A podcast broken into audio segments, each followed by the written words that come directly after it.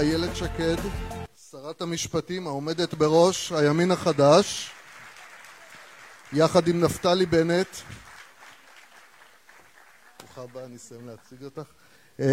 השרה שקד היא מהנדסת מחשבים בהכשרתה, אתם בוודאי מכירים, מייסדת תנועת ישראל שלי. במסגרת פעילותה בכנסת האחרונה הובילה את הבית היהודי למיקום הטוב ביותר שמפלגה בדירוג המפלגות של מדד החירות. ומי שעוקב אחרי המדד שלנו אנחנו בוחנים גם סך כל את פעילות המפלגות ואנחנו ראינו את התוצאות של עבודתה. במאמר מכונן הייתי אומר שאותו פרסמה בכתב העת השילוח היא כתבה מוזר ככל שהדבר עשוי להישמע בכל פעם שחברי הכנסת מצביעים בעד חוק חדש ולוח התוצאות במליאה מראה על תמיכה באותה שעה בדיוק חברי הכנסת במקביל מצביעים גם הצבעת נגד וזו הצבעת נגד חדה וברורה נגד החירות שלנו שמרגע התקבלותו של החוק החדש מצטמצמת והולכת ואני שמח שהשרה שקד הצטרפה אלינו לרעיון קצר אז אני אצטרף אלייך קודם כל באמת תודה. אנחנו שמחים לארח אותך על הבמה הזאת פעם ראשונה. בוקר טוב לכולם תודה רבה על ההזמנה. יופי.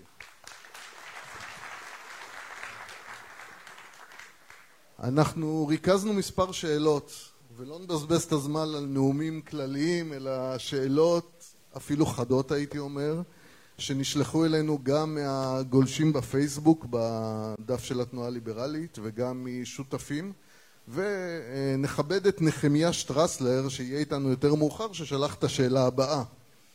הוא כותב, הוא אומר כך קראתי את המצע הכלכלי שלכם ושל פייגלין ואתם מדברים על חירות והקטנת מעורבות הממשלה במשק אבל הכל מנוסח בניסוח מפאיניקי. כך שטרסלר מתון בערך לאט לאט אין ביטול המכסים של מוצרי המזון אין סגירת רשות מקרקעי ישראל ואין הפרטה של המונופולים. זה פרווה לעומת זאת אצל פייגלין הכל חד משמעי. אז לבטל הכל, לבטל כל המכסים, הפרטה של מונופולים אז למה להצביע לכם? אז נענה. להצביע לנו כי אנחנו אנשי עשייה ריאליים אנחנו לא מוכרים אשליות. אני לא מאמינה שאף פוליטיקאי יבטל את מנהל מקרקעי ישראל. זה פשוט לא יקרה. אני חושבת שיש כל כך הרבה דברים לעשות שאתה יודע אני אני פוליטיקאית ישירה אני אומרת דברים ואני משתדלת לבצע אותם. המצב הוא כל כך קשה מבחינת רגולציה וחקיקה וכמות מונופולים והכוח של הוועדי עובדים שאני חושבת שבקדנציה הבאה אני בקדנציה האחרונה מה שעשיתי כשרת משפטים זה צמצמתי משמעותית את החקיקה הפרטית עצרתי את החקיקה הפרטית בחמישים אחוז שזה הרבה צמצמתי רגולציה איפה שיכולתי במשרד המשפטים ועשיתי תקנות שקיפות על ההסתדרות שזה היה מאבק מאוד מאוד לא פשוט.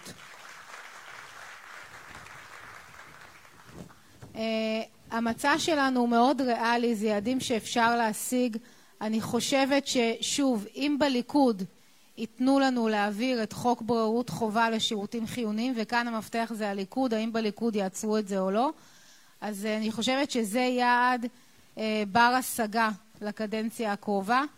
אני חושבת ששוב אם בליכוד ייתנו לנו שהתארגנות עובדים תוכל להיות רק אם רוב העובדים יסכימו לכך ולא שליש מהעובדים זה יעד בר השגה ויעד חשוב.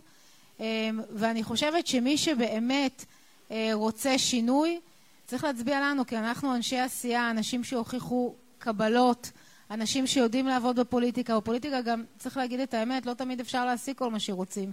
זה אומנות הפשרות וצריך לדעת ללחוץ בנקודות הנכונות לנצל כוח פוליטי כדי להשיג מטרות נכונות.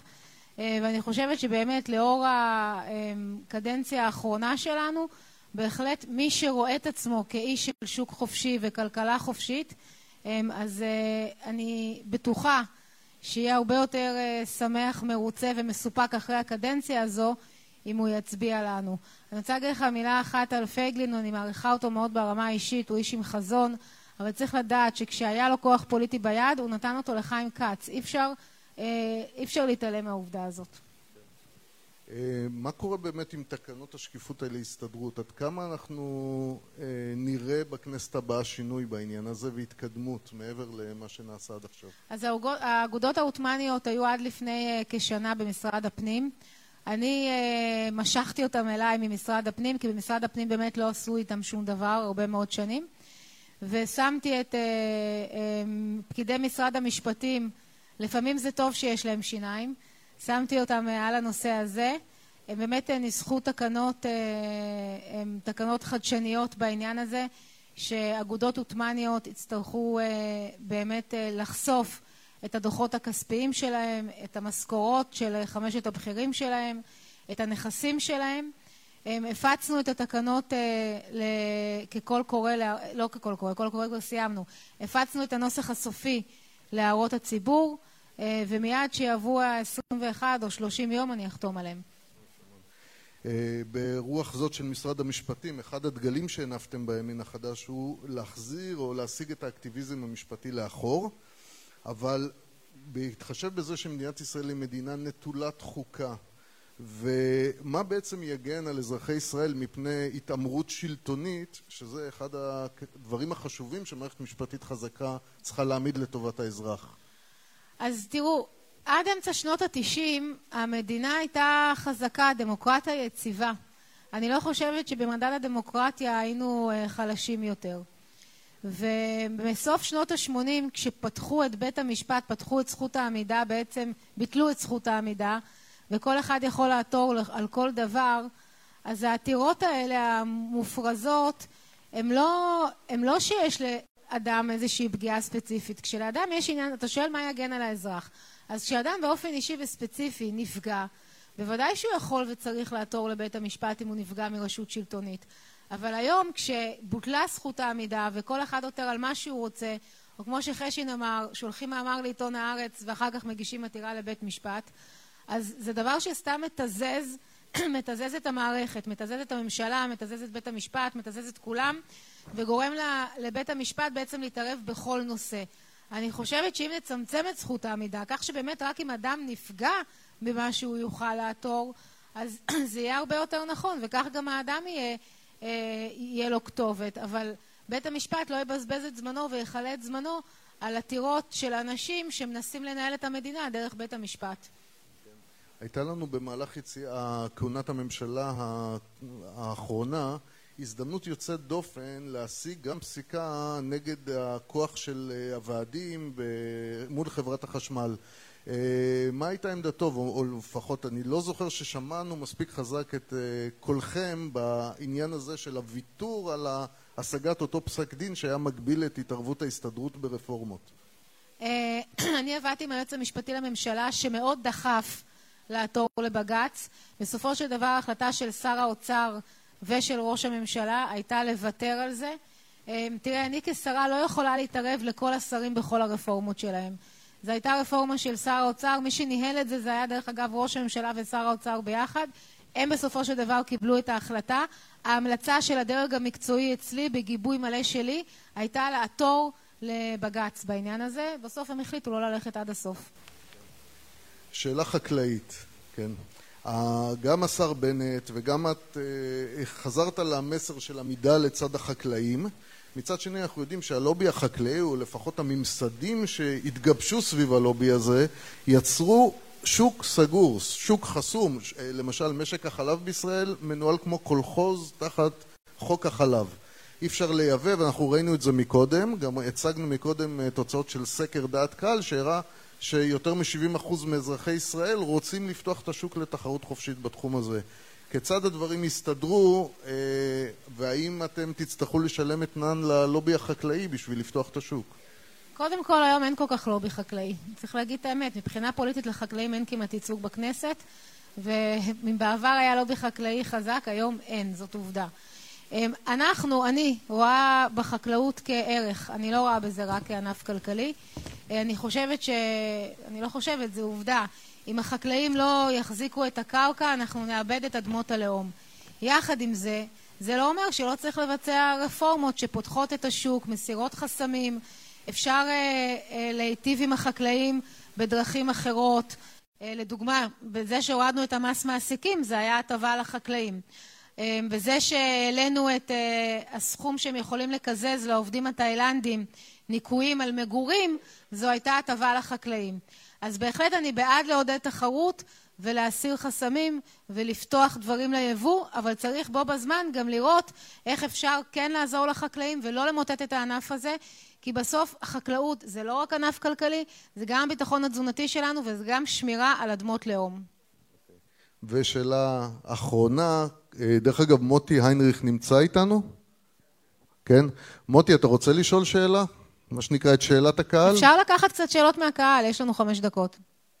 יאללה. מוטי, כן. מוטי, בוא קח את המיקרופון, תחל את.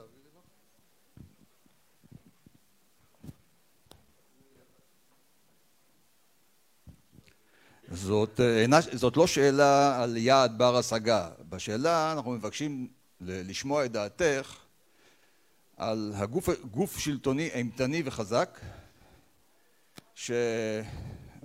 שהפך את אנשי העסקים הגדולים ואת העסקים הגדולים, הגדולים לאויבי העם.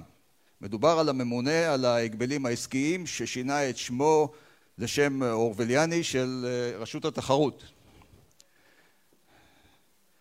למעשה הממשלה היא שמנהלת את כל, כמעט את כל העסקאות הגדולות במשק באמצעות הגוף הזה שיכול להטיל קנסות של עשרות מיליוני דולרים.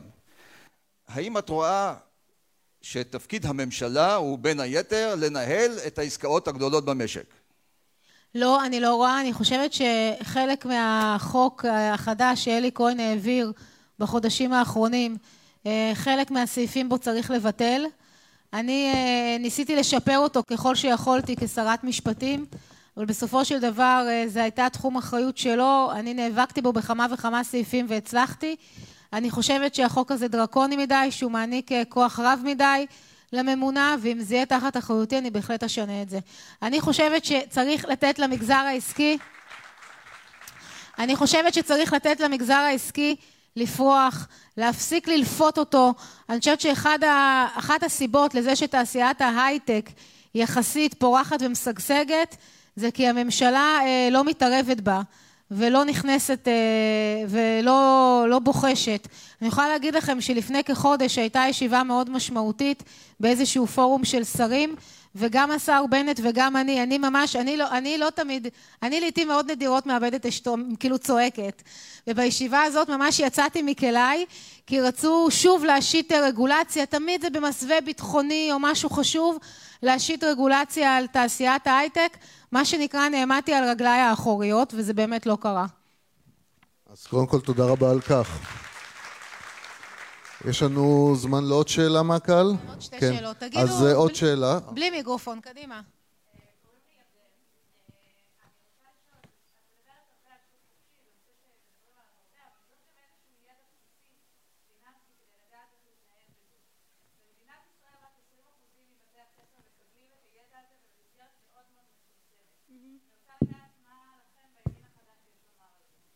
תראי, אני יכולה להגיד לך באופן, באופן, אספר לך באופן פרטי, הבן שלי נמצא בכיתה כלכלית, שהם מקבלים שעתיים כלכלה בשבוע. בהחלט אני חושבת שחינוך פיננסי זה דבר חשוב. אני לא חושבת שצריך לעשות את זה בבית ספר יסודי, לא צריך להגזים, אבל בתיכון בהחלט כן, וזה דבר שצריך להיכנס כשיעורי, בעיניי, אם יש שיעור העשרה חשוב, זה פחות בעיניי, את יודעת, כל השיעורים שמעבירים היום בתי ספר שהם לא מאוד משמעותיים, זה בהחלט דבר משמעותי, אבל שצריך להיכנס בתיכונים. לא ביסודי, אבל בתיכונים בהחלט כן. תבחרו... כן, בבקשה.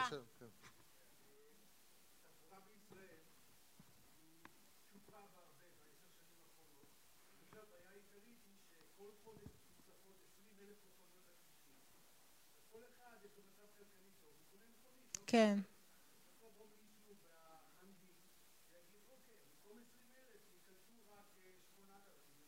מה, אתה רוצה להגיד לאנשים לא לקנות רכב? אתה לא בכנס הנכון. לא הכנס הנכון, אני מצטער. אצלנו פותחים את השוק בשביל לסלול כבישים או להציע אלטרנטיבות, לא בשביל לחסום. בסדר, אז נלך לכנס שלך ונדון. אוקיי. כן, בבקשה. אוקיי.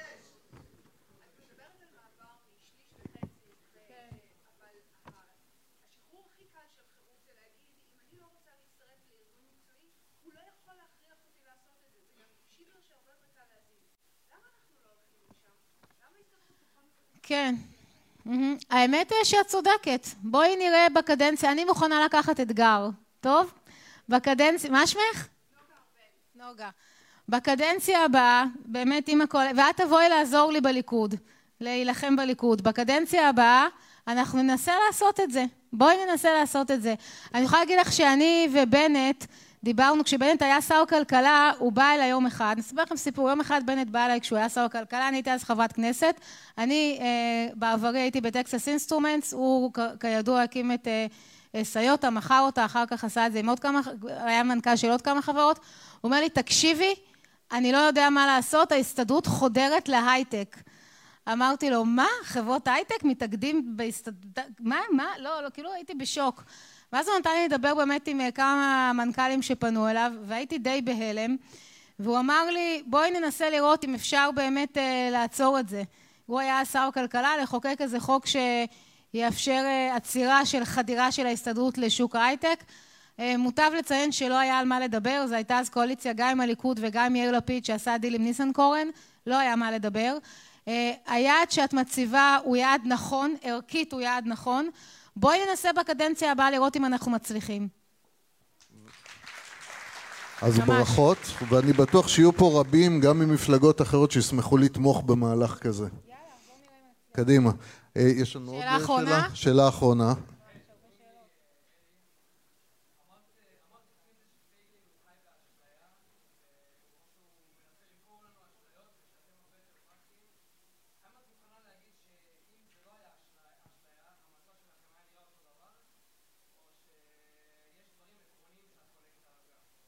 לא, יש דברים שאני לא, מס... אני לא, אני לא חושבת שנכון לחלוטין לבטל את מינהל מקרקעי ישראל.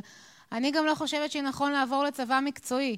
יש לי פערים אידיאולוגיים עם פייגלין, אני חושבת שבאופן כללי הרוח היא נכונה. הרוח של החירות היא נכונה, זה גם מה שאני כתבתי במאמר שלי לפני שנתיים. אני חושבת שהמדינה הלכה ולפתה את האזרח בצורה קיצונית, וכן צריך לשחרר. אבל צריך להעמיד יעדים ריאליים. אני גם אה, קראתי, אני לא יודעת, גדעון דוקוב פרסם פוסט אה, לא מזמן עם החוקים שפייגלין תמך והעביר. תראה, כשהוא היה בכנסת הוא רצה לשים רגולציה על דייגים. הלו, כאילו, מה? תראה את החקיקה שם, באמת, זה לא רציני. צריך בסוף, וגם בפוליטיקה, באמת, תדעו, בפוליטיקה אי אפשר להשיג הכל. אפשר לדבר במונחים מוחלטים, זה מאוד עוזר בקמפיין בחירות. אבל בחיים הפוליטיים צריך לדעת לנהל קרבות צריך לדעת להציב יעדים, נניח היעד שנוגה פה דיברה עליו, זה יעד שאני מאוד מאמינה בו, אני מוכנה להילחם עליו. בוא נראה אם נצליח להשיג אותו במלחמה משותפת. זאת, זה נגיד יעד שאתה יודע מה, אפשר לנסות להשיג אותו. אבל ללכת על יעדים שהם לא ריאליים ולדבר באמירות מוחלטות, אמ, אני, אני לא כזאת, אני פוליטיקאית עם, עם רגליים על הקרקע. תראה, כשאני נכנסתי למשרד המשפטים, אז אמרו לי, אמרו, אמרו כולם שיתפרו לי תיק. כמה ימים שעשינו משא ומתן קואליציוני עם נתניהו, התקשרו אליי פוליטיקאים, פוליטיקאים מעבר, סנגורים, אמרו לי, תקשיבי, אל תקחי את התיק הזה, כי יתפרו לך תוך כמה חודשים תיק. ואני אמרתי, אני לא מאמינה בזה, אני לא רוצה לחיות מדינה כזאת, אני לא מאמינה, אני נכנסת למשרד, אני אשנה, ואתם תראו שלא יתפרו לי תיק. והיו לי קרבות קשים בתוך המשרד, והיו לי קרבות קשים עם, אה, עם, עם, עם, אה, עם מערכת בתי המשפט, ובסופו של דבר חלק מהדברים הצלחתי, חלק מהדברים לא הצלחתי כי לא היה לי גם תמיכה של הקואליציה. אי אפשר, אתה יודע, לדבר באמיתות, אפשר כאילו לדבר באמיתות מוחלטות, אבל לא תמיד אפשר להשיג את זה. ולכן אני חושבת שמי שבאמת מאמין בחירות, שיצביע לפוליטיקאים עם קבלות, כאלה שידעו להילחם בשדה הזה, שזה שדה מורכב וקשה, וידעו להשיג דברים, דברים כאלה. עכשיו אני כן אגיד לך מה החשיבות לדעתי של מפלגת זהות. החשיבות באמת זה שאנחנו שותפים לשיח הזה, כי השיח הזה אה, היה הרבה יותר חלש בבחירות הקודמות. בבחירות האלה הוא הרבה יותר חזק. כשאני נאבקתי בוועדת שרים לחקיקה בחקיקה מיותרת, הייתי כמעט השרה היחידה שעשתה את זה. אני בטוחה שעכשיו בממשלה הבאה יהיו עוד שרים שיעזרו לי, וכאן החשיבות. אבל בסוף כשאתה שם פתק בקלפי ואתה מתלבט נגיד בין ז' לנ', אז תשים נ', כי אנחנו עם קבלות, כי אנחנו פוליטיקאים שיודעים לעבוד בשדה הפוליטי ויודעים לתת, אתה יודע, ויודעים, ויודעים להשיג, להשיג הישגים. ותסתכל על החוקים שפייגלין קידם או ניסה לקדם כחבר כנסת, בינם לבין חירות אין כלום ושום דבר. טוב, אנחנו ברוח זאתי של קידום חירות, גם רב מפלגתי ורב תנועתי, אנחנו מברכים את השרה שקד. תודה רבה. שהייתה איתנו. תודה רבה.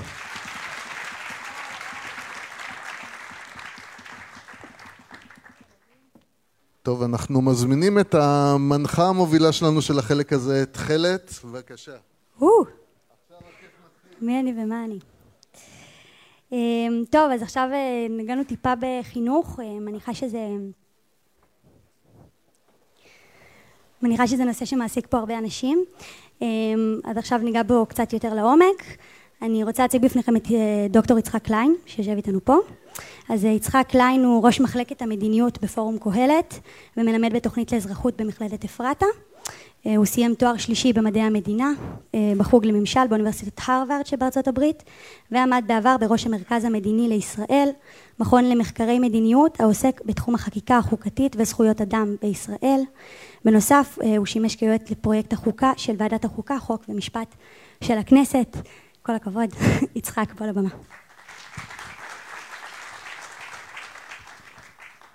תודה רבה.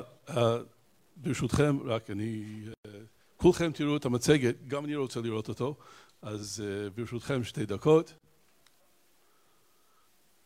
מילה על מכללת אפרתה, מכללה דתית למורים שמכשירה מורים לתחום האזרחות, שהוא בכלל תחום בעייתי כפי שמלמדים אותו במדינת ישראל. לימדתי שם קורס על משטר מדינת ישראל, קראתי לזה שם אחר. הייתי גונב רבע מהקורס כדי לחייב אנשים לקרוא. לקרוא אפלטון, אריסטו, מיל, לוק. ושאלו, למה צריכים את זה? אחר כך כשסטודנטים התלוננו, העיפו אותי, אז אני כבר לא שם. אבל אני מודה לכם, אני שמח להיות פה. אנחנו נדבר על מדיניות חינוך. אני... ליבי נמצאת? ליבי מולד? אמורה להשיב למה שאני אומר. בכל אופן, מה שאני רוצה לדבר עליו הוא נושא שאנחנו חקרנו במשך כמה שנים בפורום קהלת והוא הנושא של הכנסת בעצם ואוצ'ר, אני אסביר למה אני אומר בעצם ואוצ'ר, למערכת החינוך הציבורית בישראל. למה חשוב לעשות את זה? למה חשוב לעשות את זה נכון? בואו נראה...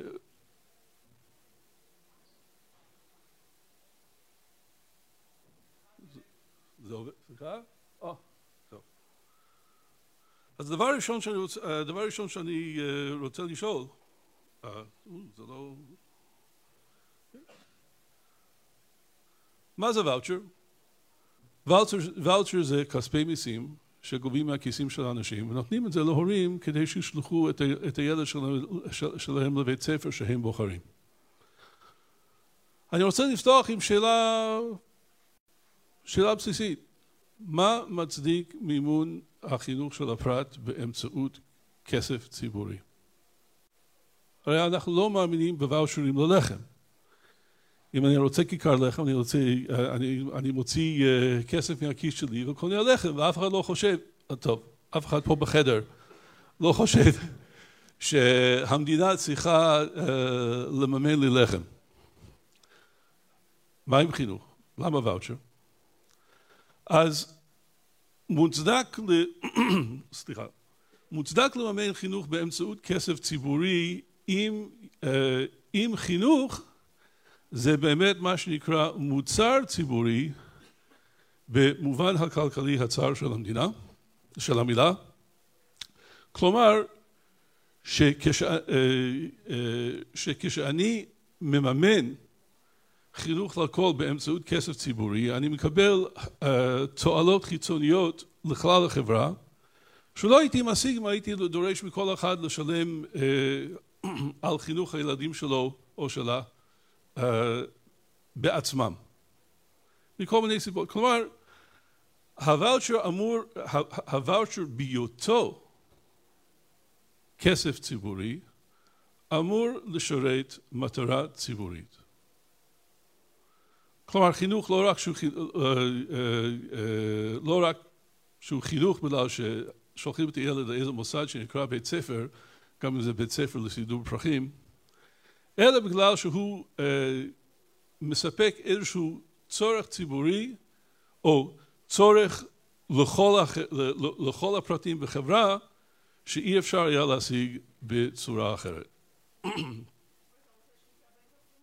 סליחה?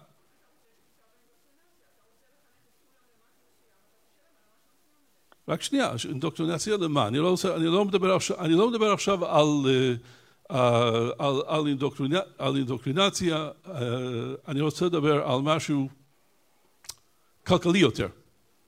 כן? Uh, אני יש לי תואר שלישי ממוסד מסוים, בחוץ לארץ. היו לי עמיתים מניגריה, מדרום אמריקה, שגם הם הוציאו אה, דוקטורט מאותו מוסד וחזרו אה, למקומות שלהם. אני עליתי ארצה. ורמת החיים שלהם ורמת החיים של ה... אה, במדינות שלהם הוא הרבה, יותר, הרבה פחות, הרבה יותר נמוך ממה שאני נהנה ממנו פה בישראל. כלומר, אני נהנה, גם אם הדוקטורט זהה בשוויו לדוקטורט שלי, אני נהנה מהעובדה בכל מיני דרכים שאני חי במדינה זאת ולא בניגריה ולא בדרום, ולא בדרום אפריקה ולא בוונזואלה אה, זה ההנאה שאני כפרט מקבל מהתועלות החיצוניות של חברה שבה רמת ההשכלה הכללית היא גבוהה יותר מניגריה, גבוהה יותר מדרום, מדרום אפריקה. המצב בוונזואלה מאוד מוזר, לא יודע מה קורה שם. עכשיו, ואת זה אנחנו אמורים לקבל ממערכת החינוך הציבורית של מדינת ישראל. עכשיו, המערכת הזאת, אם כי היא יותר טובה ממה שהולך מניגריה, יותר טוב ממה שהולך בדרום, אפר... אה, בדרום אפריקה, היא לא טובה במיוחד, ואת זה אפשר לראות. שקף הבא.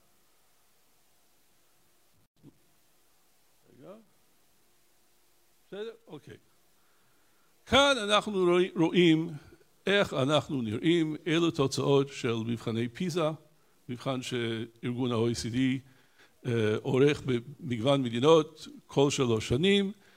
אלה תוצאות פיזה האחרונות שיש לנו, שיש לנו עבורם תוצאות, ואנחנו רואים שהתוצאות של ילדי ישראל לא מגיעים לממוצע של מדינות ה-OECD, שלא לדבר על אותן מדינות שהיינו רוצים לחשוב על, על עצמנו כ, כ, כ, כשווים להם, המדינות הצפון אמריקאיות, המדינות, המדינות הצפון אירופאיות.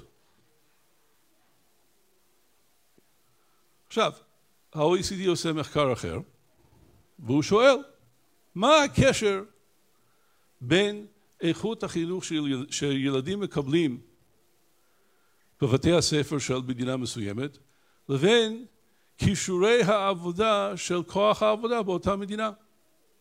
בכלל לא מפתיע שיש קשר די חזק, די, אה, אה, די מובהק, בין איכות החינוך או ההוראה לנושאים כמו מדעים, מתמטיקה, אה, אוריינות כללית, אה, שהילד מקבל בבית ספר, לבין היכולת שלו לעבוד ולתפקד במשק של המאה ה-21. ורואים את המקום שישראל, אה, זה, זה, זה שקף ממחקר שנערך בבנק ישראל, וכפי שאנחנו לא במצב טוב בפיזה, אנחנו לא במצב טוב במה שנקרא מבחני פיאק שמראים איך מדינת ישראל נראית לעומת מדינות אחרות. ולכן, זה דבר שלא יבוא כהפתעה ליושבי האולם הזה. לכן, למרות ההייטק ולמרות הכל, פריון העבודה של העובד הישראלי הוא נמוך יחסית ל-OECD, במיוחד יחסית למדינות אה, אה, שהיינו רוצים להשתוות אליהן, איפה אירלנד ואיפה אנחנו, וזה נמשך כבר 40 שנה. לא זו בלבד, אלא אה, שמערכת החינוך לא משרתת את כל האוכלוסיות באותה צורה. כאן אני, כאן אני מביא uh, נתונים מדוח רמה מ-2017, uh, על כאילו על תוצאות המיצבים ב-2017. המיצבים זה מבחן בעייתי, אבל מה אנחנו רואים פה? רמה חילקה את האוכלוסייה של התלמידים לשלוש, לשלוש קבוצות לפי הרקע הסוציו-אקונומי של התלמיד, קבוצה נמוכה, קבוצה בינונית, קבוצה גבוהה, ואנחנו רואים שהעשירים מצליחים הכי הרבה במיצבים, הבינוניים מצליחים בינוני, וה... ואלה... והאוכלוסייה הענייה יותר מצליחה הכי פחות. כלומר, מערכת החינוך שלנו משרתת בסדר את אלה שמסתדרים, אבל אלה ש... באמת צריכים מערכת אה, חינוך אה, מתפקדת, לא נדבר עכשיו ציבורית, מערכת חינוך מתפקדת, אה, לא מקבלים את זה. אותה מערכת החינוך שלנו מכשילה.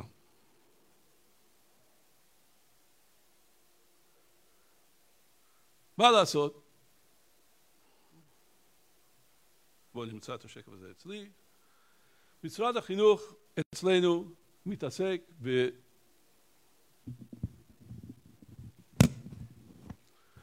במיקרו ניהול של כל בית ספר, מי רשאי ללמד, כמה מותר לשלם להם, uh, מה תוכנית הלימודים, מה שיטת ההוראה, כמה תלמידים בכיתה, מבנה קבוצות הלמידה, כמה שעות יוקדשו לכל נושא בכל כיתה. עכשיו, יש אוכלוסיות מיוחדות. לאוכלוסיות מיוחדות יש למשרד החינוך פתרונות ספר, זה נקרא כיתות מב"ר, אומץ, אתגר וכדומה. עכשיו, איך זה עובד? זה עובד שאם אתה, אם יש לך אוכלוסייה מיוחדת, אתה צריך לפנות למש, אה, אה, למשרד החינוך למנות בוכטה של טופסולוגיה כדי לקבל את המשאבים אה, ש, שמשרד החינוך מבטיח. אנחנו במחקרים שלנו ביקרנו, ב, רק לדוגמה, בשני בתי ספר. אחד בית ספר לא רחוק מפה, מצפון תל אביב, המנהל יש לו שש מזכירות ממומנות על ידי עיריית תל אביב. כשרוצה משהו במשרד החינוך, אחת המזכירות יודעת, יודעת למלא את הטופס, להגיש את הטופס, לנהל את הטופס, להתקשר למשרד. גם ביקרנו בתיכון מקיף באחד מערי השדה, באחד מערי הפריפריה.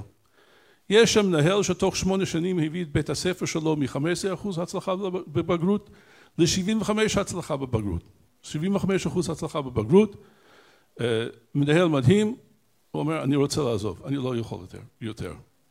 כי אין לו שש מזכירות, יש לו, יש לו מזכירה אחת שאינה יודעת למלא את הטפסים אה, ו-60 אחוז מהזמן שלו כמנהל הוא משקיע בטופסולוגיה של משרד החינוך.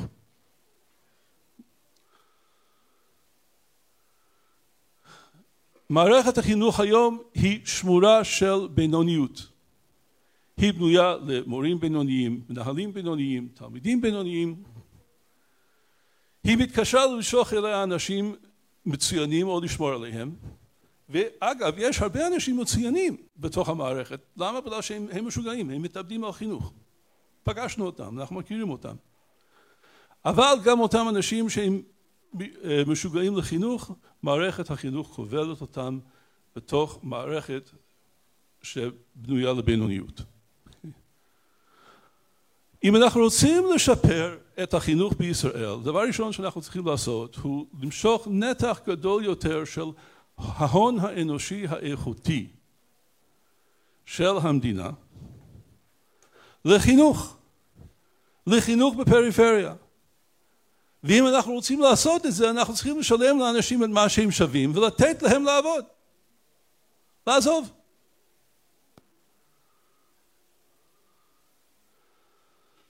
אז מה הייתי מכנה העקרונות של uh, מודל חינוך uh, ליברלי? קודם כל מודל ניהול אוטונומי, לתת את בית הספר למנהל ולמורים שלו ולהגיד, להם תיסעו, תעשו את מה שאתם מבינים. אוטונומיה תקציבית מלאה. קחו כסף, משרד החינוך היום לא מחלק כסף, הוא מחלק שעות, בגלל שכשהוא מחלק שעות יכול לצבוע כל שעה של כל מורה מה הוא מלמד ומה הוא עושה. תנו כסף. חלק מהכסף לא ילך להוראה פרונטלית. חלק מהכסף ילך לקחת דוקטורנטים בפיזיקה ובמתמטיקה מהאוניברסיטאות, לשלם להם יותר מאשר המחלקות משלמות להם להיות עוזרי מחקר או עוזרי הוראה, ולהביא אותם לבית הספר ללמד. אוטונומיה מלאה, זה החלום, אבל אוטונומיה מלאה בגיוס העסקת תגמול ופיטורי מורים, וכניסה חופשית לשוק החינוך. קבוצה של הורים, רשת, אה, רשות מקומית שרוצה להקים בית ספר חדש שמתחרה עם בתי הספר הקיימים, אחלה, תביא תלמידים, נתקצב אותך. ובחירה חופשית של בתי הספר על ידי ההורים. כאן הקמנו מערכת תחרות, כל אחד יכול לנהל בית ספר, להקים בית ספר, כל אחד יכול לבחור בית ספר לילדים שלו והקמנו מערכת, אה, מערכת תחרותית שבו גם כדי שהמנהלים והמורים יוכלו להתחרות הם, יכול, הם יכולים לעצב את מה שקורה בתוך בית הספר כפי שהם רואים לנכון. מצליחים מצליחים, לא מצליחים סוגרים. אגב, בירושלים, ואני לא באתי פה, פה לבקש מאף אחד להצביע uh, נון או זין או זה או אחר, בירושלים יש תופעה מאוד, מאוד מיוחדת, בחירה, בחירה חופשית של כל בתי הספר, גם היסודי על ידי ההורים, ושם כשבית ספר לא מצליח, עושים לו המתת חסד ופותחים בית ספר חדש. בסוף, בסוף, סליחה, אוקיי? כי... עכשיו, בתנאים אלה אני לא חושב שזה חשוב אם קוראים לבית ספר בית ספר רשמי, לא רשמי, בסופו של דבר הגישה לשוק החינוך מובטחת לכולם, הזכות לבחור בכל בית ספר מובטחת לכולם, ואם אני יכול ללכת למנכ"ל משרד החינוך ולומר לו, או, אני, עושה, אני מבטיח לעשות את זה רק במסגרת החינוך הממלכתי, זה בסדר, כבר עברתי את הכל למערכת חופשית. אבל, אבל, אבל, אבל, וכאן אני אומר אולי דברי כפירה, מה שיחשבו דברי כפירה, שוב אמרתי, החינוך הוא מוצר ציבורי שאמור להביא את התועלות הציבוריות שמצדיקות מימונו באמצעות מיסים. ויש מחקרים בינלאומיים, אני מזכיר במיוחד מחקרים של לודגר וייסמן מאוניברסיטת מינכן, מחקרים של הוקסבי, אני לא זוכר את השם הפרטי שלה, מסטנפורד, מערכת תחרותית בחינוך עובדת נכון כשהיא מותנית בכמה תנאים.